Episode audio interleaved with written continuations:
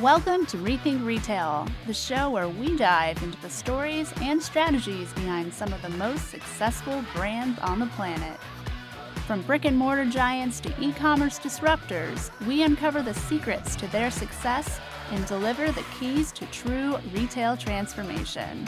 So ask yourself are you ready to rethink retail? The future of retail starts now. Welcome to Retail Therapy, a Rethink Retail exclusive podcast series where we examine a retailer facing a huge challenge and provide actionable steps to revive, revitalize, or rebrand them back from oblivion. This week, we'll be looking at an e-commerce giant that worked its way up the ranks to become one of the largest furniture and home goods retailers on the planet, netting billions of dollars of revenue during the 2010s. But despite its success, the company has yet to see a profitable quarter since 2020, and as a result has laid off more than 1,000 of its employees. Have we reached a tipping point, or can this retailer turn things around in 2023? Yes, today we're talking about Wayfair. Checking in for today's session are this week's retail therapists, Venky Shankar and Guy Courtin. Venky is Ford Chair Professor of Marketing and E-commerce and Director of Research at the Center for Retailing Studies, Mays Business School, Texas A&M University. He works with several retailers and has conducted extensive research on e-commerce and omni-channel retailing. He has analysed the business models and tracking progress of several retailers, including Wayfair.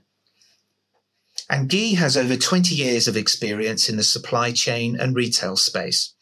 Guy started his journey at Forrester Research during the dot-com boom days and has been entrenched in the space ever since. He has covered the space both as an executive at technology providers as well as time spent as an industry analyst. And being a Bostonian, Wayfair has a special place in his heart. Before we dive into today's therapy session, let's first begin by learning a little bit more about our patient's history and what got them here today. It all started in 2002 when Niraj Shah and Steve Conine launched Wayfair with a makeshift headquarters in Boston. A year later, they relocated to a larger office and started expanding their inventory, adding patio and garden goods suppliers and more online stores.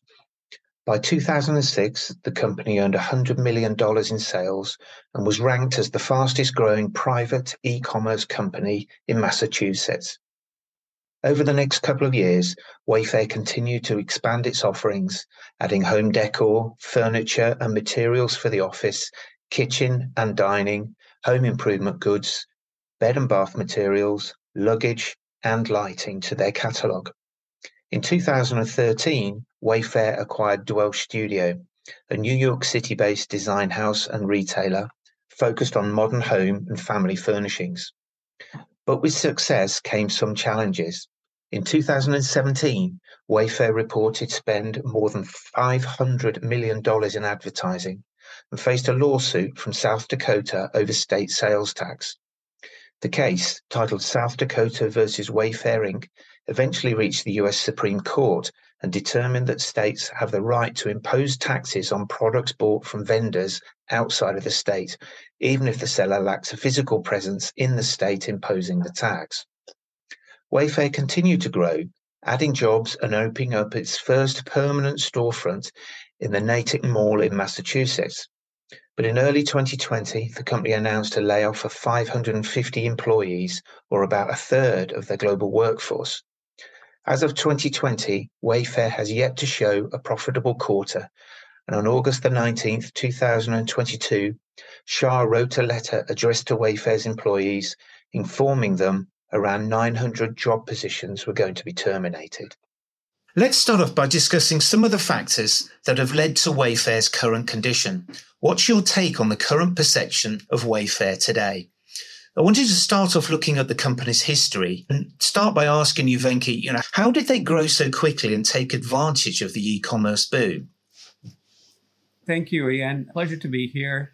As you rightly observed earlier on, Wayfair started way back in 2002, right? And at that time, it was the CSN stores, and then the founders, Nirav and Conan, they cobbled together a number of sites and started launching the Wayfair that we know only by 2011, 2020, 2012.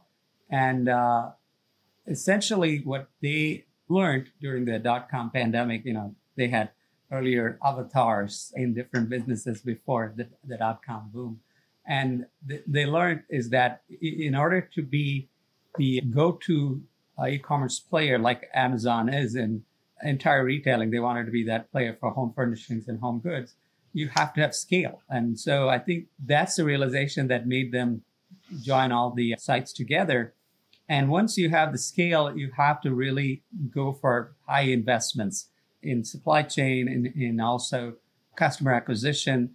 And then, uh, you know, e-commerce is a beast, right? So you have to feed it by advertising. So uh, they had to embark on huge advertising and then try and generate as much as revenue as possible, hoping that, you know, they will eventually make profits. And you were just looking at Amazon, which is investing in growth. And so they, they basically got the demand side and the supply side going. But what was elusive was the profitability. And as you rightly said, Ian, earlier on, uh, it was only that pandemic qu- quarter or year that really gave them the profitability. And uh, the e-commerce business is a very tough business, right?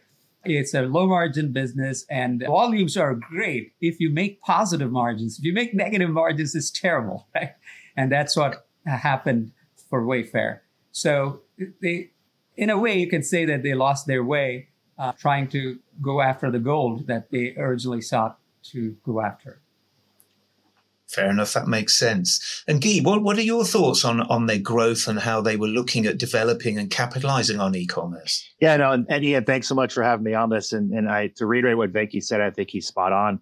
You know, when I look at Wayfair, I think it's, uh, you know, first of all, I think it's a really interesting example of, of, you know, a lot of what I saw back in the days when I was at Forrester and a lot of the dot com startups back then, a fantastic idea by some founders to leverage this digital platform called the internet to go and connect with consumers and to sell almost unlimited products, right? Because, you know, with ones and zeros, I can show you any product, any price, any color, any shape, any size.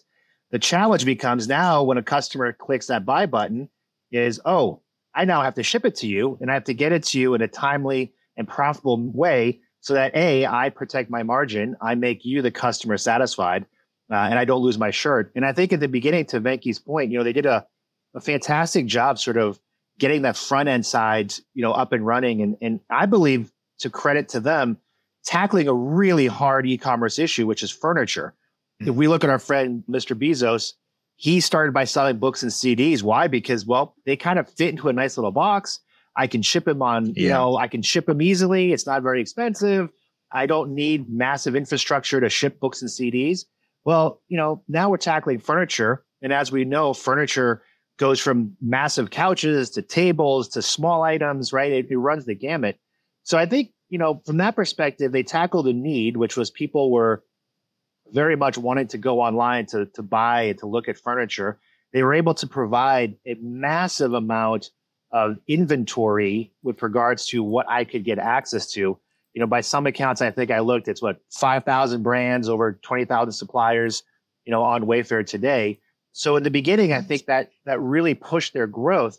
But to Venky's point, I think what happened is all of a sudden they realized, wow, this movement, the movement of the goods, the supply chain side, the fulfillment side is hyper challenging. And it's challenging for e-commerce in general.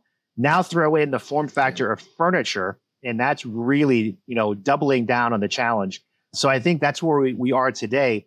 But absolutely in the beginning, I think they, they caught on to uh, the e-commerce wave the need for people that wanted, you know, furniture bought that way uh, and sort of break the traditional logjam of furniture, which was, well, go to a stodgy showroom, look at a couch, maybe buy it, still have shipping issues, right? Only have two or three options. Now you had unlimited options. So I think from that perspective, you know, a really interesting case study in the rise of Wayfair. Definitely, I agree. It's interesting to see how IKEA are starting to shift their offer a bit, even through their physical stores for example, here in the UK, right in the centre of London, they're opening a massive store which cannot offer the turn up with your car and load into the back sort of offer. And they're going to be facing the same challenges. So I, I agree that the delivery of furniture is a huge challenge. and the speed at which expectations are raising for customers as well now with fast commerce. Now, it is interesting that they they sort of their their financial issues started really hit around 2019 2020 and we all know what happened in 2020 Venky, do you do you feel that there was just a critical mass point for them in business or was covid a tipping point? Because obviously we all went online when covid hit. I mean what are your thoughts around this sort of financial decline that seemed to hit around that that time? Very good observation ian. I think they capitalized on the covid phenomenon in the sense, you know, COVID, everybody was locked indoors and we had to order a lot of things and people started doing home improvements and furnishings and so on. So they caught a bit of the tailwind in the boom. I don't think as he's spot on in, in terms of they uh, completely underestimated the challenges for products like furniture and and their model was drop shipping, which means they never took inventory and they let the suppliers to directly fulfill the orders. And, and, you know, with the drop shipping model, you have to be so careful to make sure that uh, all of them execute very well because you don't have control over the customer experience. And, and uh, consistently as well. Consistently, absolutely. And uh, I've looked at research by researchers looking at their customer acquisition and profitability model. And Ian, one of the things that was problematic right from day one and all the way till 2019 was that they were paying about $70 to acquire customer and still losing money on them. They were losing about $10 per customer on, on average. And the way the retailers make money in e-commerce these days, whether it's furniture or others, is that you have to have some other related business model. You know, even if you look at Amazon now, retail is not their biggest profit generator, right? If you look at AWS is one, the mm-hmm. marketplace is another ad network mm-hmm. is a huge growing uh, yeah. part of their business model. And unfortunately, you know, if you're focused on just this one category and you want to be a category killer on furniture, uh, hats off to them for trying this. But you have to have a kind of go to option financially saying that in case I am unable to make money on just the transactions, uh, are there any related things. For example, the ad network, which they are doing right now, but it's, it's a very small portion of their financial uh, revenue stream. And what really needed to happen was that they had the tipping point in terms of using that pandemic demand and then trying to hold on to the customer. And what they couldn't do is they couldn't hold on to the customers, right?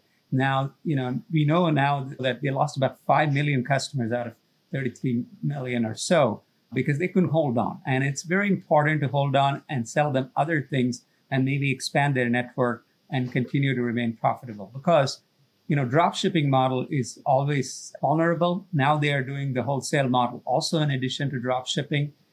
But these are all maneuvers or measures that are they're doing basically to come out of this uh, deep hole that they've dug themselves into financially Rising customer expectations, combined with the demands for clear returns on investment, make smart deployment of AI-driven technologies an imperative for every contact center and customer experience leader.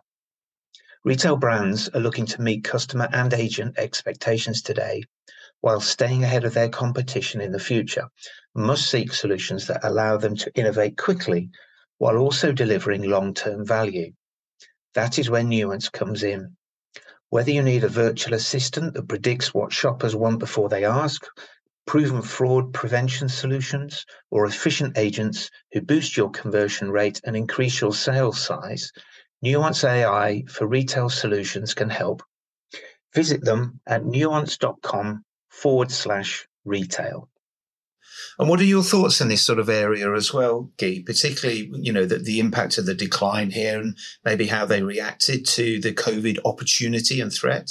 Yeah, and again, to, to reiterate what Venky was saying, I mean, it was interesting because obviously there was a, a bit of a pop, right? We were all stuck at home during the pandemic. We all heard the stories of, uh, you know, when you sit at your at your home desk and you look around and that couch that you're like, you know, I'm going to replace it in a couple years, and all of a sudden now you see it every day it sort of motivates you to to go and replace it. And let's call a spade a spade. We had a lot more time on our hand. We weren't commuting. Those of us that traveled a lot were no longer on planes. So then we start taking on these whole projects that had been on the back burner. So a Wayfair gets a certain boost to that. And but I think what so to Venky's point, which I think is is is really at the core of this, is when you think about you know what I'm doing in terms of selling furniture. Yes, you know I might buy a new couch or a new desk for my office uh, or some chairs, but that's not something I'm buying. You know every six months, every two months. I'm not replenishing that on a regular basis, right? It's not a, a perishable item where, okay, I need to replace my dog food every, you know, two months because my dog's eating it all. So for a Wayfair becomes a challenge because, you know, to the point that Venky made, like, well, what else am I selling you, right? So if Ian comes in and buys a new desk chair and a new desk during the pandemic and then maybe switches out your coffee table, all right, well, what's next, right? What do I sell you next? And I think that's the challenge for Wayfair. And then another great point is what is my other revenue stream, right? Because selling furniture is, is, one thing. What's my other revenue stream on top of that? Are, are there services I can include, things that nature? And I think what was interesting just before the pandemic and really during the pandemic is when I look at Wayfair and you know they tried to start and they still are trying to offer some of their fulfillment knowledge to the market, right? With this Castlegate and what does that look like? it's interesting because what I've seen is, and, and I think the industry has seen this over the past couple years, right? Like American Eagle went out and bought Quiet Logistics. Gap is now trying to offer their own backbone for logistics for other players. Walmart is doing the same. Obviously, we know Amazon does that. So I think it was an interesting play for Wayfair. I question if it's potentially too little too late. I question if it's, you know, okay, this is this is a good move. Are you investing enough in this secondary revenue stream to really a bolster your own logistics, but also potentially provide that service to other players where you can now you know make another some more revenue based on the infrastructure you've already invested in. So I think that's something that's interesting post pandemic to see how does that continue to evolve. You know, is it too late? Is there still opportunity there? We can get to that a little bit later, but I think that's an interesting way to look at it because to, to Venky's point, you're going to need multiple revenue streams. And let's face it, you know, a- AWS from Amazon is a massive cash cow that lets that gives them so much flexibility in terms of other things they do because they know that every quarter they have this massive check, for lack of a better term, that comes in to to refill their coffers. Yeah. I mean, do you, do you feel the data that they can gather has value? Because, like you say, people like Amazon and Walmart can leverage their logistics but uh, Wayfair outsource that, you know, to their suppliers. So do you see things like this sort of data insight? And would it be a scale of data that would be of any interest to, to other people? I mean, I look at it, it's that point. Yeah. I mean, data, right? Data is massive. Data is, hate to use a cliche that data is the new oil, but you know, that, yeah. that oil is useless until I refine it. So the data that yeah. Wayfair is collecting, I think could be extremely valuable from the perspective of obviously trends and desires and needs for furniture and, and home goods. Uh, and obviously, that's a massive market out there. The question is, you know, how do they harness it? How do they monetize it? To Venky's point, too, because there's a little bit of a separation where they're again leveraging their suppliers to drop ship items. Do they really have as much insight as they possibly could if they controlled that part of the business as well? So, yeah. Yeah. yes, I think the, the short answer is yes to me, the long answer is this going to quote unquote save them? I don't think so. Fair enough. Do you have any other thoughts you want to add on that, Venky?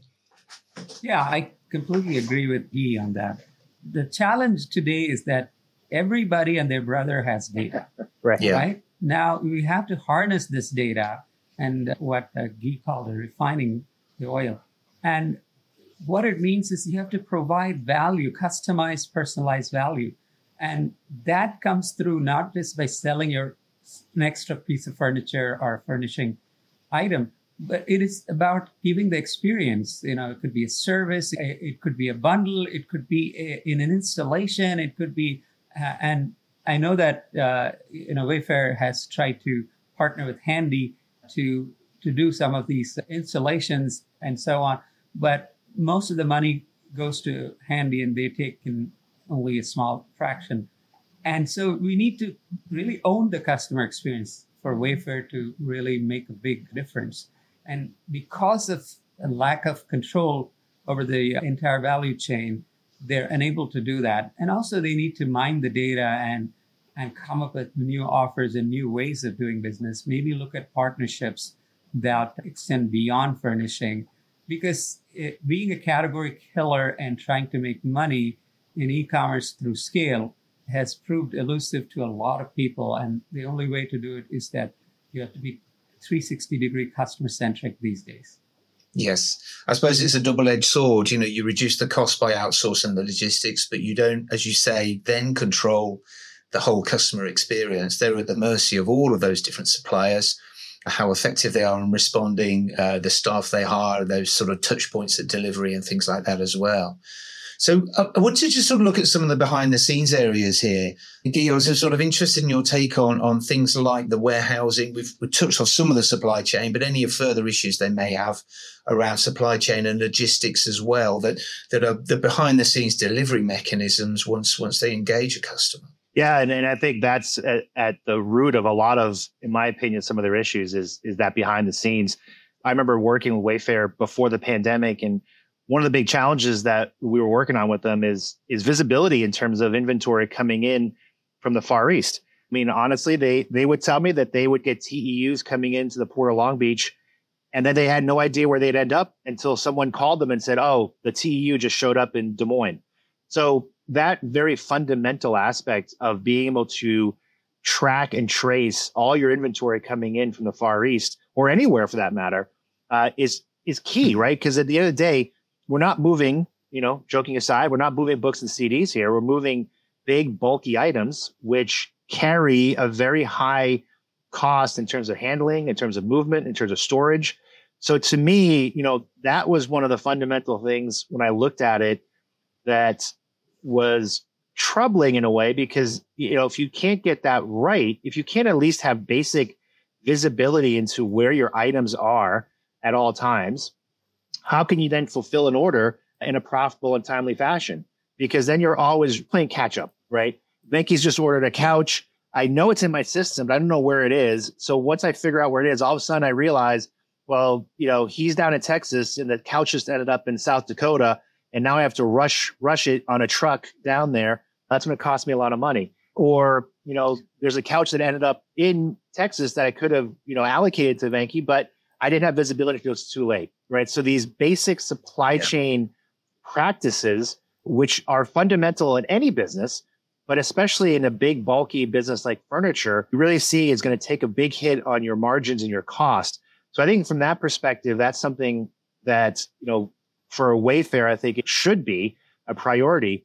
When it comes to some of their warehousing, I think from what I've seen, they've got about a dozen DCs running around. There's always a need for more distribution centers, in my opinion, for a business like this. The question then becomes, well, where do I place my inventory? Right. And that's always the challenge. And especially again mm-hmm. in this business, because if I misplace my inventory, the cost of repositioning it is going to be incredibly high. So I better get that yeah. first placement right because again, this is not like, you know, if I misplace the the latest white shirt from Hugo Boss somewhere, yeah, I can move it pretty quickly and easily. If I misplace that latest dining sets, you know, with eight chairs and a heavy table, yeah, that's a little bit more expensive.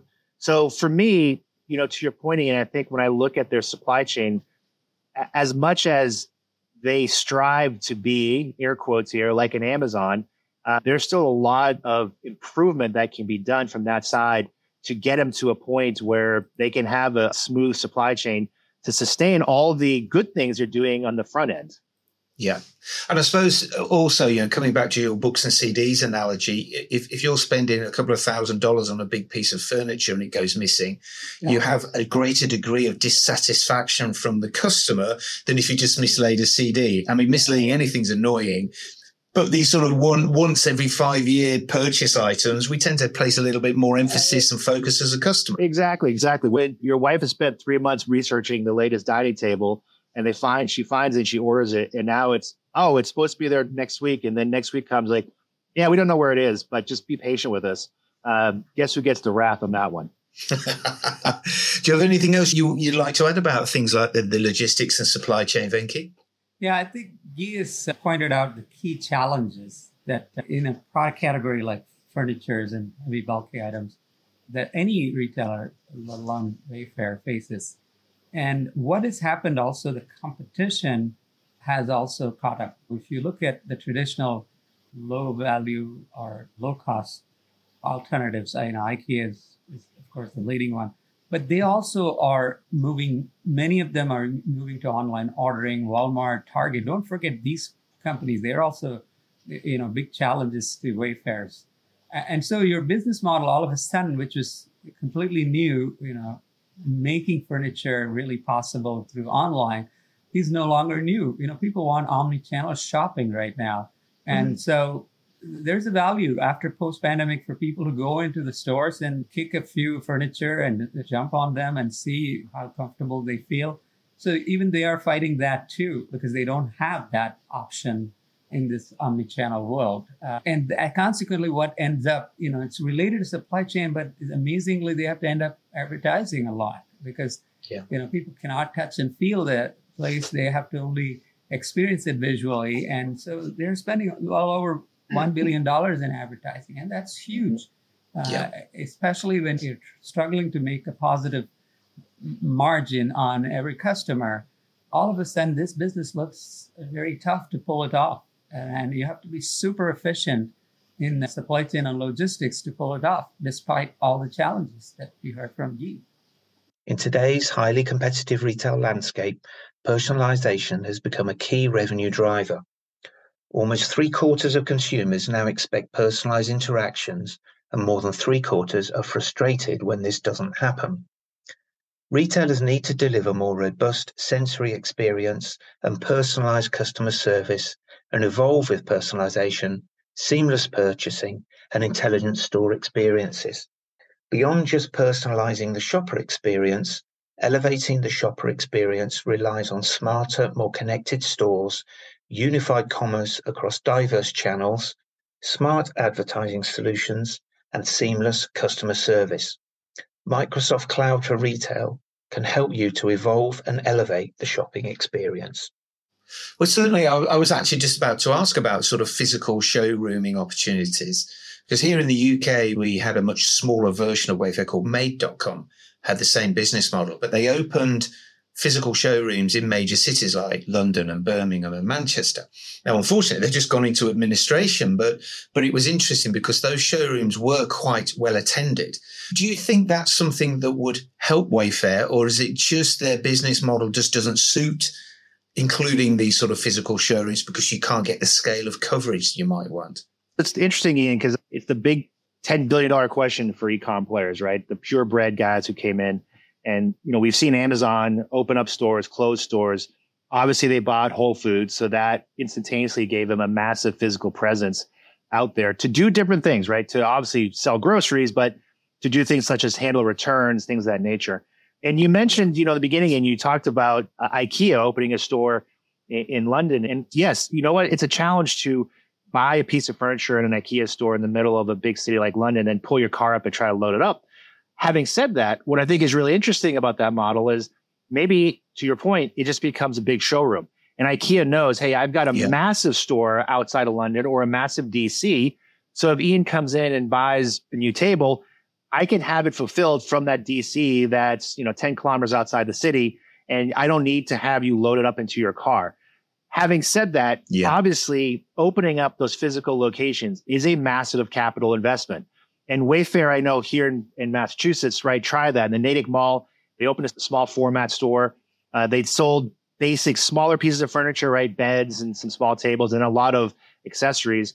And it got a pop, right, where people all of a sudden it was new, people knew Wayfair they came in, they looked at it. I don't know the numbers in terms of what kind of volumes, transactions, probably not very high. And then all of a sudden they closed it. So my sense is, you know, Wayfair either needs to go all in on this and, and in terms of opening up stores to understand that we're going to drive foot traffic, we're going to do showrooming with it.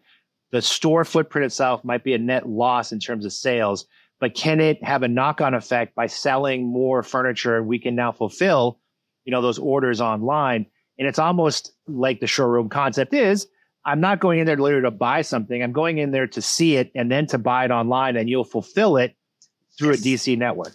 So I do think it's like a physical physical homepage exactly. for your e-commerce. It's a physical homepage. It's spot on where I come in and I can. and to your point too, you know, furniture. One of the challenges about furniture is at some point I kind of want to sit on it or I want to see how that cushion feels or sit at the table. And a lot of them are doing a good job, you know, with with some augmented reality where yeah, I can take a picture on my phone and see it in my room virtually. But nothing beats actually going in and, and you know trying the furniture for lack of a better term. But the challenge is that is massive investment from a capital perspective. And as Venky pointed out, right, they're burning through cash. And to then tell them now, hey, you know all that cash you burned through? Burn through some more to try to build some physical stores to help drive your business. And oh, by the way, there's no guarantee it's going to work, but it's something to think about. Yes. And, and when you have such a vast sort of range of products, you know, what, what do you physically showroom? And I know IKEA have done some small format stores. There's certainly in London, they had a, a kitchen studio version, just focusing on kitchen. But the strength of Wayfair is the vast range and you physically can't showroom it all. I mean, what's your view on that, adding a physical aspect to their offer, Venky? Yeah, I think, you know, more and more we see that pure play e-commerce players are going omni-channel. You know, you see Warby Parker, I see Casper, all of everybody has to have, and Casper is probably closer to that because, you know, if you want to buy mattress, you know, you people still want to feel it, yeah. sleep on it, literally uh, add to uh, their decisions. And so, b- bottom line is you know that is inevitable for Wayfair too. It's the question is the timing, right? Can they now invest in, as uh, Guy said, uh, can you invest now more in physical presence? They should have thought about it and and put together some stores at least. They could be experience stores, it could be experimental stores, whatever it is. They have they should have tried it, but now they may have to do it maybe at a very small scale at a few bigger locations. But mm you know, to give that customer experience and to really retain the customer. They're losing customers because yes. they're buying this one-off items and then they're not coming back.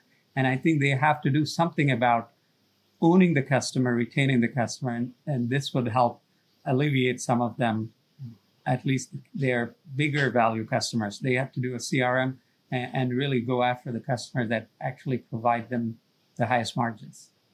Exactly. So we just want to briefly touch on the customer experience side. You know, um, at the start of the lockdown in 2020, I bought some stuff from Wayfair. I went back on, I bought a wardrobe and I went back in to look for associated furniture. And the second time I went back in, the price went up. And I was like, oh, great. This is as an algorithm like an airline where if you show more interest, the price goes up. I ended up going somewhere else and buying equivalent products at a cheaper price. They made me look elsewhere. So I don't know if you sort of briefly cover any personal experiences you've had as customers use working with Wayfair. I don't, uh, have you had any experiences? Uh, not, not me, but uh, in my town, College Station, they have the largest call center. So I have uh, interacted with some of the people there and tried to understand what kind of uh, issues customers are facing. And one of the pain points is what you said is Ian. And this happens to a lot of retailers, not just Wayfair, is that they take the customers for granted once you're acquired, and then they try to sell items at higher margins or higher price and and forget about understanding what gives you a fulfilling customer experience. And I think that is something that they have to go back to basics. You know, I mentioned about sifting through their CRM and finding out who the most valuable customers are. They happy? What would make them happy? What are additional opportunities for them? Uh, how do we make sure that they don't feel per- the perception that they're being taken advantage of? And then once they defect, you know, the cost of reacquiring customers is so high in yep. any space, and in, in this space, it's it's much higher because once uh, um, bitten twice shy. Most of the customers are. Yeah, I agree. How about you, Guy? Have you have you made any purchases as a, an end consumer? Uh, absolutely, I've certainly been a, a, fairly regular user of Wayfair, and I will say my experiences have been. I hate to say it this way, sort of expected. What I mean by that is, and to your point, Ian, you know, certainly have looked at products where all of a sudden the price jumps a bit, and I'm like, well, maybe I should maybe just start another account and, and look at it as a fresh eyes uh, and see and see what they do. Get my wife to buy something. Exactly, exactly. And, and I get it. Like, hey, the airlines do it, but part of it is the airlines know there's a there's a finite amount of routes between you know Boston and London. I, I don't have 17 different options. I can fly BA or Delta. That's or Virgin, right? That's about it. So yeah, they could they could screw around with the prices.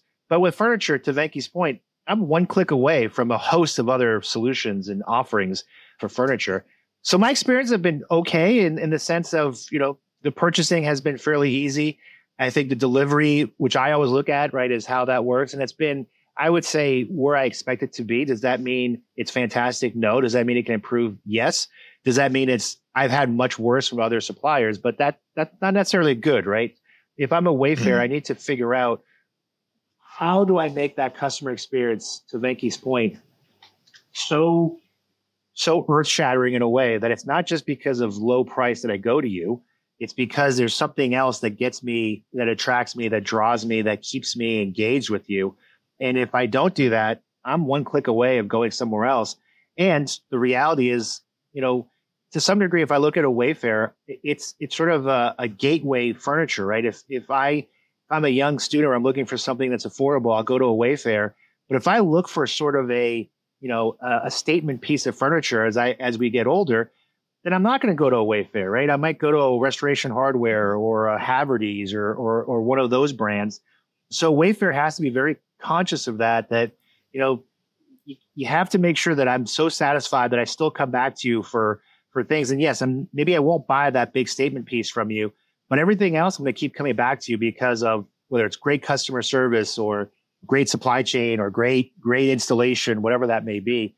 So I think that's the part when I look yeah. at my experience that I, I focus on as well. Cool. Well, we have five minutes left, guys. We just sort of move forward to the remedy, really. Here, um, Venky, what what would you recommend that Wayfair does to turn around their current situation and ensure future sort of prosperity? I would focus on three major things. One is uh, financial discipline.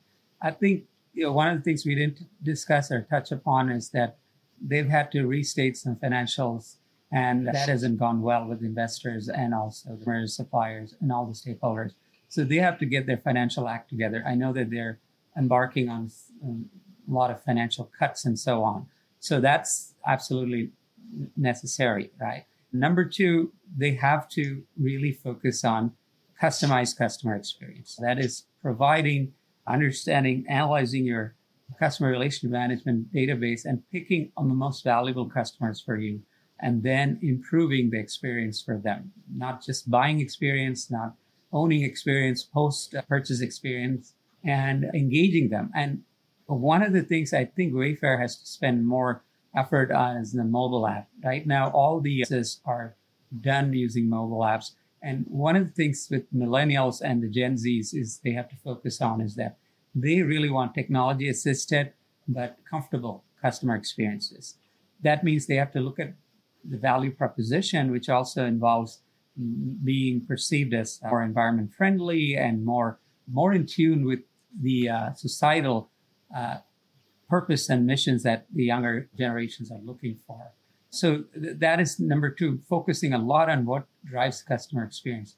A- and number three is they have to redo their entire delivery chain mm-hmm. where they can actually have more points of control, where they can utilize this and then look at more revenue streams, related revenue streams. I put it in the third bucket. So this would be my three major areas that they they should be focusing on to turn things around.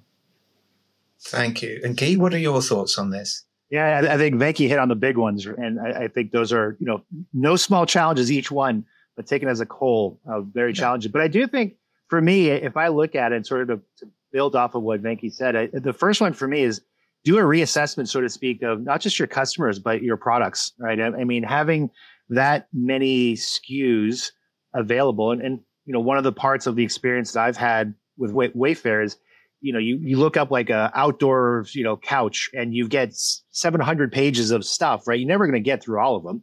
So what that tells me is that we have yeah. too many SKUs out there. So I would do a, an audit of your SKUs, your suppliers, almost to Venky's point, sort of reverse it from the customer perspective figure out like, well, you know, are 20% of my SKUs driving 80% of my revenue? And how does that then map to those customers? Right. And then th- therefore, how do I build off of that? And then from that perspective, you know, build on that customer experience. Well, if part of the 80% is this, you know, this hutch that always sells, what other products are related to that that I can start pushing or selling or promoting to those customers because they're going to yeah. want to buy those, right? So I think that's how we extend the life of that customer relations. And I think the the other big one for me is is you know go back in, focus on your supply chain. You know, Venky touched upon it upon delivery chain. I think that's spot on. I, I would expand that to your entire supply chain. I mean, I know this is this is would be challenging for a Wayfair, but you know, if you're spending 45% of your, or a billion dollars worth on advertising, I know you still have to do that, but maybe you take a hit and you gear some of that towards your supply chain. Because if you can get your supply chain right, if you can get it solid, then the rest will will to some degree fall into place. So for me, I think those are the big categories I would look at as a Wayfair. Fantastic. Thank you very much. Well, that comes to the end of our chat today. I'd like to thank both of you for, for coming in and joining in the conversation. You're both very knowledgeable on the subject and we found it very useful. So thank you very much for your time and we look forward to chatting again soon. Thanks, Ian. Thanks. Thanks, Venky. Thanks, Ian. Thank you for listening to the Rethink Retail podcast. Don't forget to join us next week for another episode.